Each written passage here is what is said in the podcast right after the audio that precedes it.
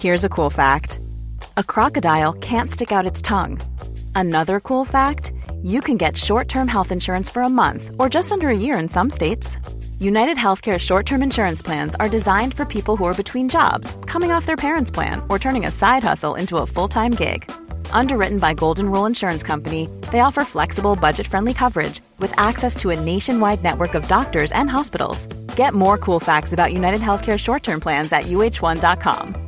Quality sleep is essential. That's why the Sleep Number Smart Bed is designed for your ever evolving sleep needs. Need a bed that's firmer or softer on either side? Helps you sleep at a comfortable temperature? Sleep Number Smart Beds let you individualize your comfort so you sleep better together. JD Power ranks Sleep Number number 1 in customer satisfaction with mattresses purchased in-store. And now, save 50% on the Sleep Number limited edition Smart Bed for a limited time. For JD Power 2023 award information, visit jdpower.com/awards. Only at a Sleep Number store or sleepnumber.com.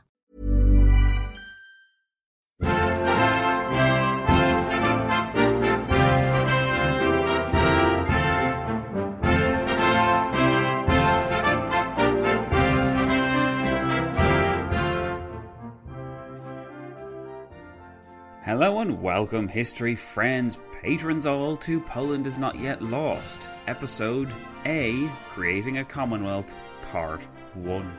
That convoluted title must mean that you'll be listening to a podcast project by Zack Twamley, and if you listen to the introduction episodes, you'll know what we're all about here at Poland is Not Yet Lost. These lettered episodes, A, B, C, and D, will give you a solid basis for the story to come, but they also come with the caveat that if you're not really interested in why Poland and Lithuania were in a Commonwealth, you don't care what that means, you don't want to know what Polish history looked like before 1700, and you couldn't care less about the nobility or their privileges, then that's perfectly fine. You're well within your rights to skip these foundational episodes and start on episode 1 instead. I won't hold your hand, but what I will say is that a number of the themes, issues, and debates which we raise in these preparatory episodes will be repeated in the proper numbered episodes. I will, of course, remind you guys where those issues came from when we encounter them again in our story, but if you want to know their origins, then these episodes will set you up very nicely indeed. So, what is on the box today? Well, we're not going to delve into the mists of history to examine where Poland came from as a concept, since, as we surely already know, Trevor Gilbert in his History of Poland podcast has that task down to a T. So make sure you check that out if you want to go to the very beginning of this story. Instead, here and in the next two episodes, we're going to establish how the strange relationship of union and then full blown Commonwealth, whatever that is, between Poland and Lithuania came to take place. For over 400 years, for better or for worse, Poland and Lithuania were joined at the hip, and in this episode, our first task is to explain why. We'll then bring the narrative up a few decades and prepare the way for the next episode. To clarify, our foundation episodes aim to chronologically tell Poland's story, and in section A, we bring the story up to the point where the Jagiellonian dynasty died out, and in 1569, a personal union of Poland with Lithuania was transformed into the Commonwealth. Section B, titled The Story So Far, is then tasked with explaining in three additional episodes why the Polish Lithuanian Commonwealth went from feeling rather good about itself in 1569 to resembling a battered shell of its former self by 1698. Section C then takes three more episodes to look at the nobility of the Commonwealth in more detail, the role they had, why they had such important positions, and what this meant for the Commonwealth, etc. Section D is important too, but it only takes a single episode, looking exclusively at that bugbear of Polish reformers and a concept we'll become very familiar with in time the liberum veto. With this structure explained, hopefully you've got a better grasp of what we're planning to do here at Poland is Not Yet Lost. But back to this episode, and it's time to take our narrative to 1385, where a very special marriage was about to take place. If you're ready for this first real episode of Poland is Not Yet Lost, then I'm so happy to have you with me. And any non patrons that are joining us right now, I hope you decide to stick around when the dust settles and we sink our teeth into this properly in two weeks' time.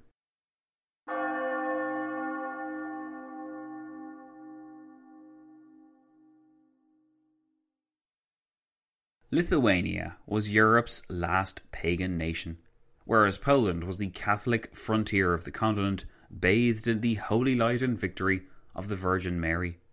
There had seldom been two more different bedfellows in the history of political unions, but behind these differences, one could also find a surprising degree of commonality.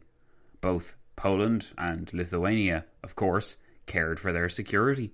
Both were irritated and occasionally threatened by the ambitious Teutonic Knights along the Baltic coasts. Both had grand ambitions for the expansion of their state. Both boasted a strong noble class, mindful of its rights and importance to the crown.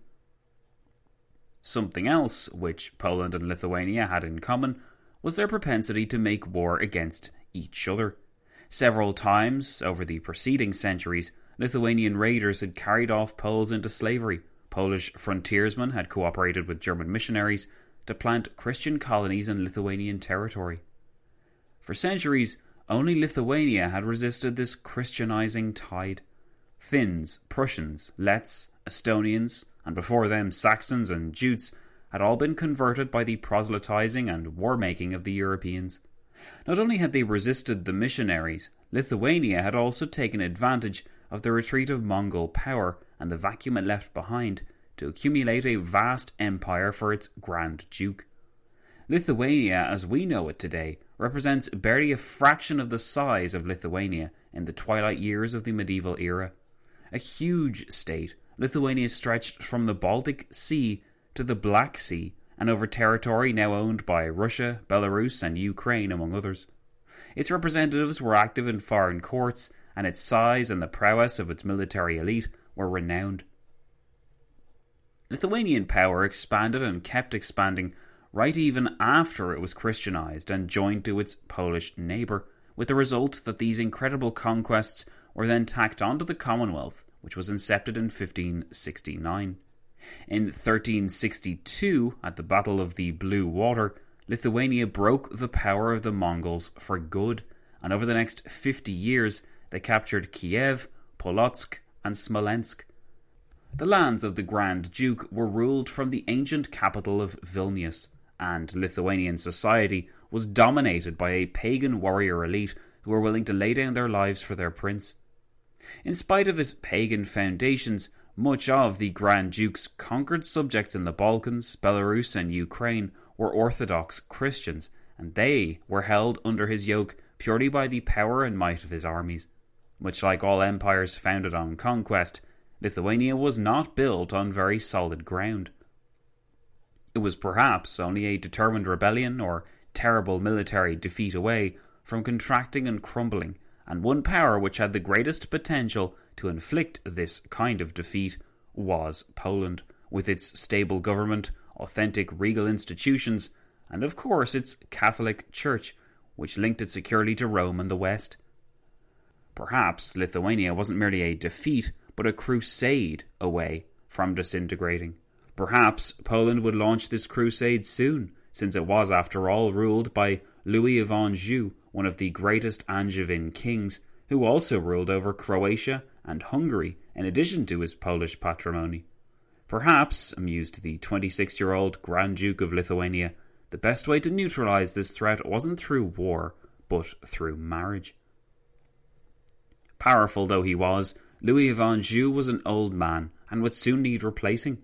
Louis's sole heir Louis's sole heir was the 11 year old girl Jadwiga. What if, in return for bowing to the inevitable and pledging to convert his pagan realm, the 26 year old Grand Duke presented himself as the husband of that child? What if, to sweeten the deal still further, he would offer to bind Lithuania to Poland in a permanent personal union, one not just bound only by their marriage or for their lifetimes. The terms proved interesting and immensely appealing to the Polish barons, and in February 1386, following as much courtship as a 26 year old could engage with an 11 year old, the Grand Duke, Jogailo, would henceforth be known as Jagiello. In case you were unaware, the experience was a miserable one for the childhood princess, who had been crowned Queen of Poland in her own right on the 15th of October 1384. Since her birth, Jadwiga had been pledged to marry a Habsburg. A Habsburg union with the daughter of an Angevin king would shortly produce ample fruit, and for a time this outcome had pleased Poland's nobility, but now they changed their mind. After several years under the reign of Louis the Great, they liked the idea of a foreign king, one who could guarantee their privileges and who would not be in a position to rule over Poland with an iron fist. Already the outlines of Polish favour for foreign monarchs were making themselves known. Jadwiga was a passenger to these negotiations, and was to a large extent a prisoner in an alien land. Unsurprisingly, in later life, she favoured the poor and despised those same barons who had forced her hand time and again as a child. After several months of prayer and no doubt begging her guardians not to hand her over to that disgusting pagan bachelor, Jadwiga gave in and did her duty. On the 15th of February 1386, the last pagan Duke of Lithuania was baptized, christened as Vladislav, and henceforth known as Vladislav Jagiello. Three days later, the two were married, and by March the joint coronation was performed, and Poland Lithuania had its king and queen. The Union of Krewo was also signed. This formalized the marriage treaty as one of alliance, cooperation, and union. This marks the beginning of a new phase in the relationship between Poland and Lithuania. From this moment, two countries with profoundly different histories were now destined to spend the rest of their existences as independent states, bound together for better or worse. The marriage made on the 18th of February 1386 would lead Poland Lithuania for nearly 200 years, but the marriage between Jadwiga and Jagiello would not last 15 years. Jadwiga died in 1399, mourned by the peasantry and poor whom had grown to adore her for her charitable efforts. In later years, she would be depicted as a kind of national saintly figure who did her noble duty for Poland and who secured the country's future and union with Lithuania. To the Catholic Church, because Jadwiga's marriage guaranteed the conversion of the last pagan country in Europe, she was equally upheld as a virtuous woman with few equals in the pantheon of Poland's history. With her death in 1399, though, King Vladislav Jagiello was free to rule on his own, and he did so for 30 years, solidifying the union between the two unlikely partners in the process. As Jagiello ruled, neither Lithuania nor Poland rested on their laurels, and both continued to expand their influence and powers to the east and southeast, cementing the power of the Union over Ukraine and forging the largest state on the continent as they did so. Meanwhile, the Union turned its attention to the biggest thorn in each of their sides, the Teutonic Knights. For some time, the conversion of Lithuania had been the raison d'etre of the Teutonic Order but the fact that Jagiello ruled a Christian country did not persuade these knights of the need to close up shop.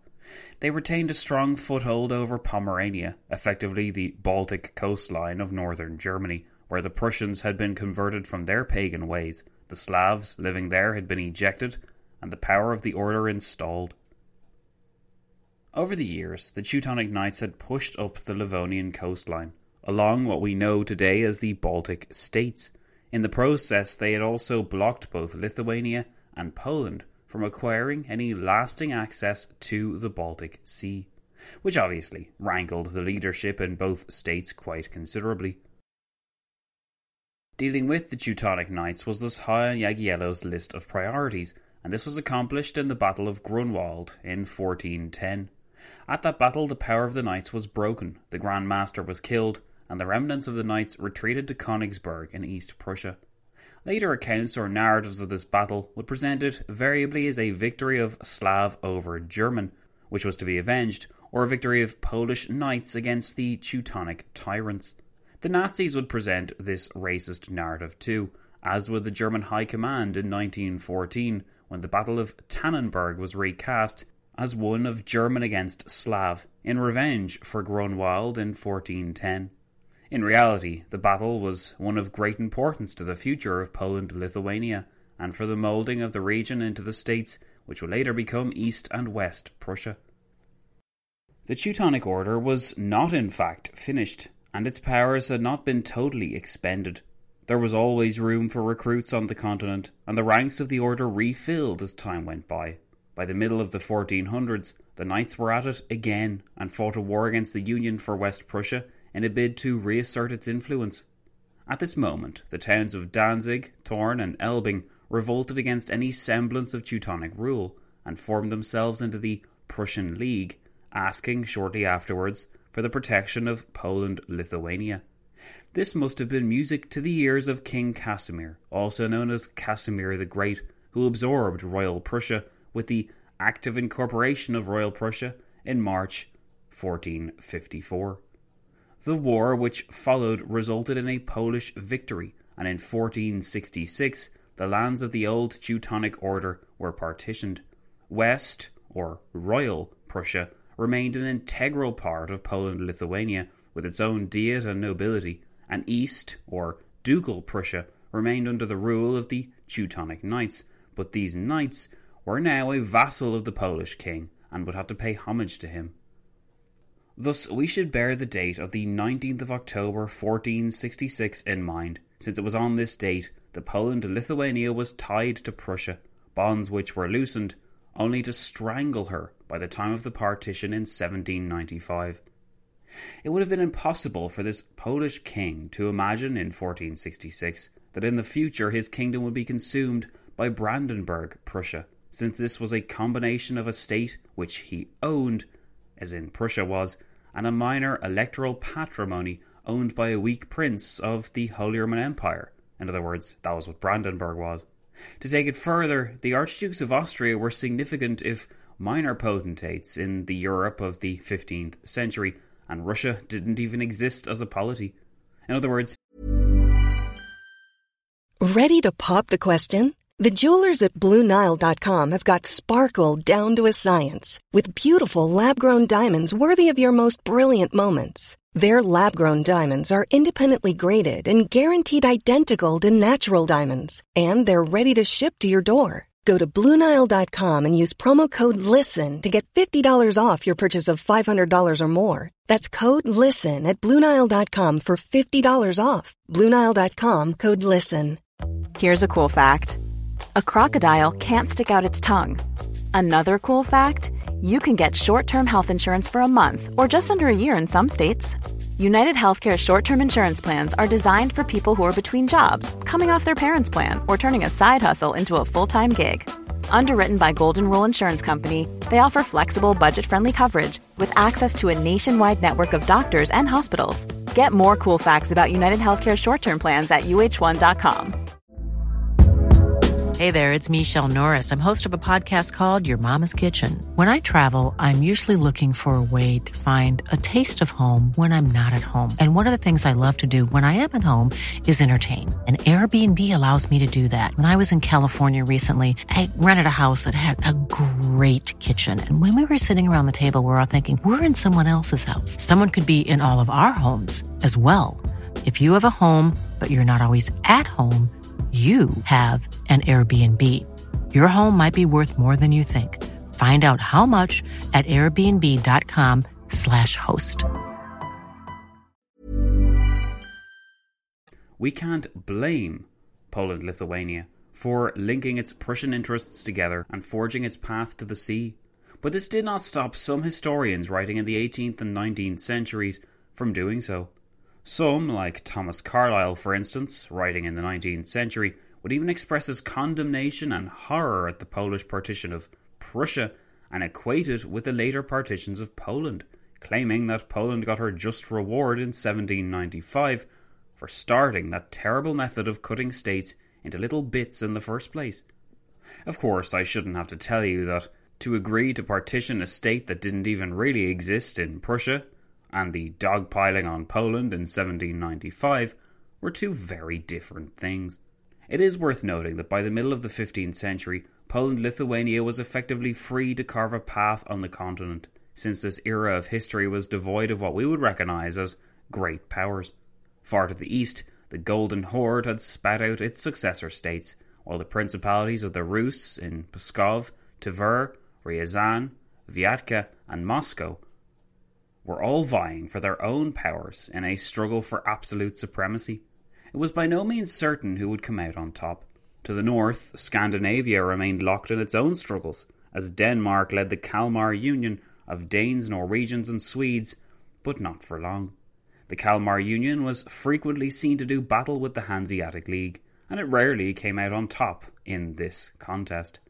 The House of Luxembourg nicely offset the power of the House of Habsburg in south central Europe, competing for the thrones of Hungary, Croatia, and Bosnia, etc., as they did so. 1453 had, of course, seen the fall of Constantinople to the Turk, but the Ottoman Empire was still consolidating its power a generation later and would hit in the Balkans at any rate before it surged into the Ukraine, which appeared unlikely. Meanwhile, Spain had yet to exist, the New World was only a whisper of a rumour, and England and France remained at loggerheads even with the recent end of their Hundred Years' War. This brief rundown of the mid 15th century should demonstrate that the circumstances were ideal for a large, united composite monarchy like Poland Lithuania to flourish in a region where other powers could not reach. As it flourished, its nobility grew more and more fond of their privileges, and short of the kind of national threats to its existence, Poland Lithuania had time to develop ideas about government, liberty, constitution, the rights of the citizen, and even a form of democracy with some caveats. It was certainly the most progressive state on the continent, and Polish writers benefited greatly from the flood of Italian ideas which were imported from the Renaissance. Thanks to the reverence held for Rome, such ideas were welcomed in Poland's cities, which began to burst with money, culture, and learning. We will examine the nobility of Poland Lithuania in more detail in section C, but for now it suffices to note that the model of elective monarchy, which was established in 1572, had its genesis in the creeping powers of the nobles and the influence which they enjoyed. Even while great kings were not hard to come by for Poland, men like Casimir IV, who ruled from 1447 to 1492, or even Vladislav III, who was king of Poland, Hungary, and Croatia before him, these two men and many others deferred to their nobles a surprising amount for the period, until it became the norm for a king in Poland Lithuania to do so. These accommodations of the nobility, once they lasted long enough, became political traditions which could not be altered, for fear of the nobles waving their silk handkerchiefs, complaining about their rights, and refusing to approve anything that the king wished to do. Again, the logical conclusion of this model of government was either constitutional monarchy or governmental paralysis, and in time, the Polish Lithuanian Commonwealth would experience a bit of both. If you're thinking to yourself that the transition into a union, when the two states were so clearly different, seems like a little too smooth to be true, then you're right. Legions and legions of disagreements and quarrels surfaced in the two centuries between Poland and Lithuania, far too many for us to get into or really even mention. As time went by, though, these little spats compelled both sides to clarify their union in a bit more detail, even for the sake of succession, where plague or conflict could snuff out an heir in an instant. It was vital that measures were in place to plan for all contingencies. Agreements over Jagiello's extended family ruling over Lithuania as Grand Dukes, with Jagiello ruling Poland, endured for a time, with the understanding that Jagiello's immediate family and heirs would take precedence over, for instance, the once pagan king's brother or his cousin's descendants. This established a firm set of principles under which the dynastic stability of what was to become Jagiellian Poland could flourish. In 1413, to take the measures further, not merely the succession but also the nobility were effectively combined together to form one block of aristocrats, all with varying degrees of wealth, land, and influence to their names. It was in a treaty laid down in that year that the nobilities in both states agreed to deal with matters as one if a given issue, such as making war, expanding borders, or initiating trade deals, for instance, popped up. The actual concept of consent and the will of the majority triumphing were upheld as important even at this early stage in the Union's history. What was more, incorporating the Lithuanian boyars into the Polish nobility made them more Polish made them think according to the developing noble traditions of Poland, and Lithuanian boyars liked what they saw. Polish nobles possessed a greater say in their state than their Lithuanian counterparts had, and as the two nobilities grew closer together, eagerly encouraged to intermarry as the best way of achieving this, powerful new dynasties were created, some owning vast tracts of land, smaller only than that of the crown. There is no definitive beginning or ending point to when the Union's nobles became more aware of their importance to the functions of the state, but the demand in 1572 that the nobility would elect the king and that the crown of Poland was not hereditary any longer was an idea that had its genesis in these years. The monarchical principle was significantly diluted in Lithuania after the Lithuanian nobles' years of contact with their Polish peers, and the closer each group became to one another, the more the Lithuanian nobility found itself incorporating much of Poland's traditions as its own. As Norman Davies wrote, the Polish nobility were obtaining a permanent stake in the internal affairs of their partners. The Lithuanians were receiving a guarantee of the separate identity of their state and its ruler. No longer was the king or grand duke also the state. He would have to defer to and rely upon his nobles, and soon he couldn't even depend upon blood ties to see him through.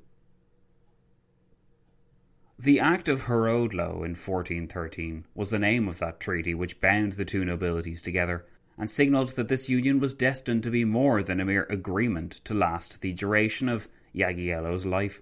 Lithuania and Poland were to be bound together until neither side wished it. This binding would not be dependent upon the man sitting on the throne or ruling the Grand Duchy. Making such arrangements was likely easier thanks to the good mood all were in following that aforementioned Battle of Grunwald which had shattered the powers of the Teutonic Knights. It is likely that the joint effort displayed in that battle made everyone look to the future and imagine what could be accomplished. There was still much to be done, as the Teutonic Knights had not ceased to exist, even if their powers had been broken, and the Pope still favoured them and suspected the recently converted Lithuanians with some justification.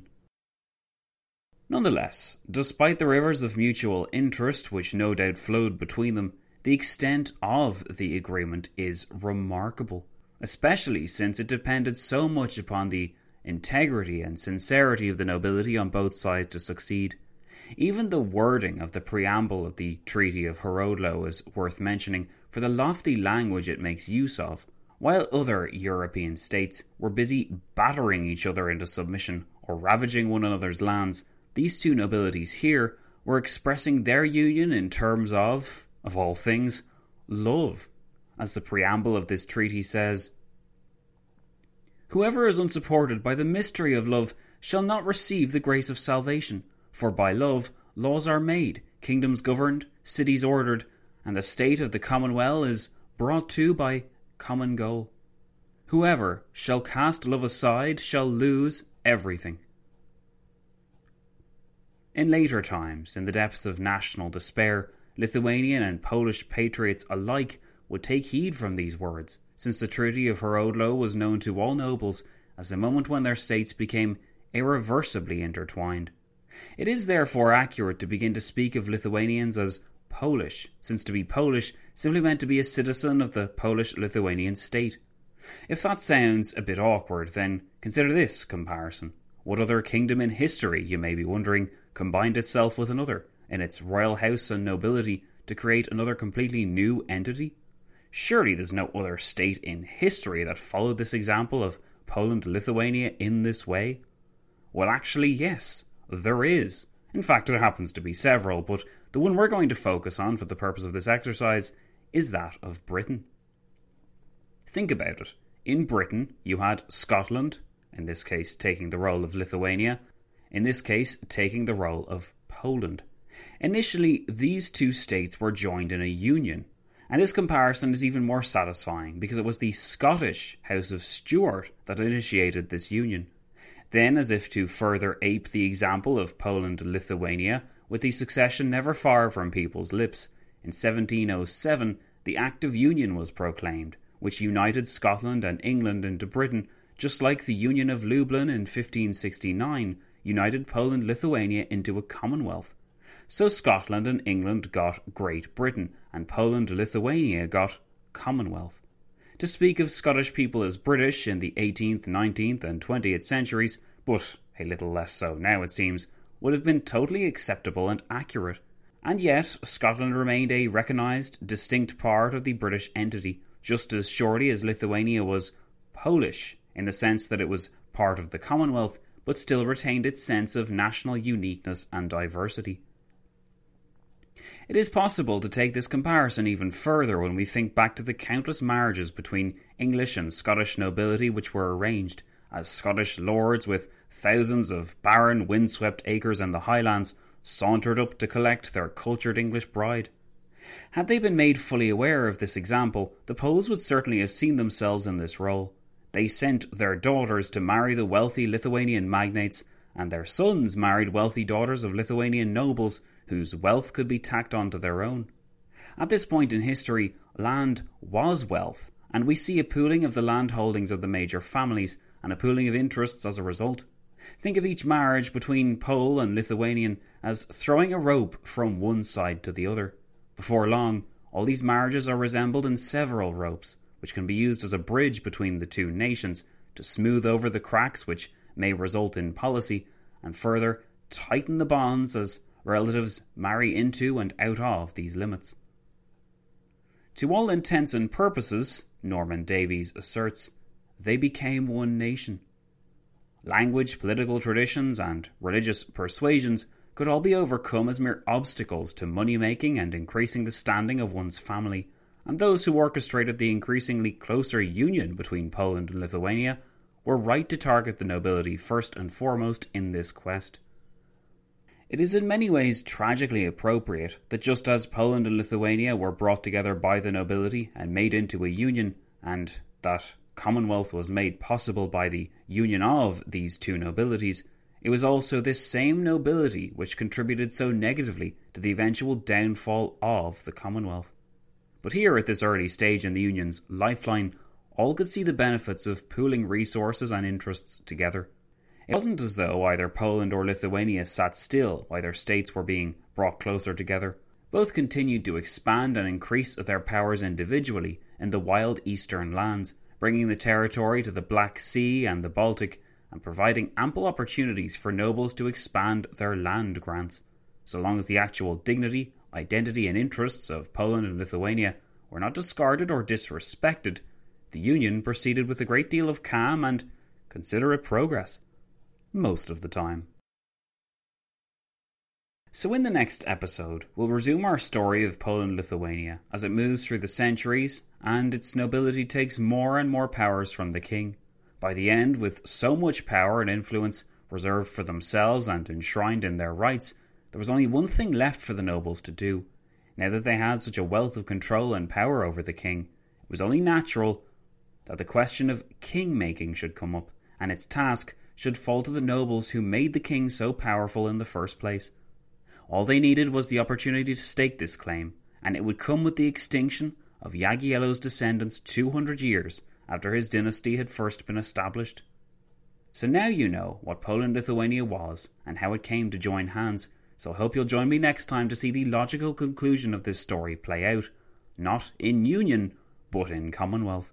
Until then, though, history friends and patrons, my name is Zack, and this has been the first episode of Poland is Not Yet Lost, Section A Creating a Commonwealth, Part 1. It's quite the title, but we've got quite the project in store for you guys into the future. So if this episode tickled your fancy, make sure you head on over to patreon.com forward slash when diplomacy fails and sign up for a fiver a month now to get the rest of this project delivered straight to you every single fortnight. For those patrons already paying up and listening in, thanks so much for your support. It means so much to me, and it means that we can make history thrive as I continue to release this show and start the History PhD. Thanks for listening, and I'll be seeing you all soon.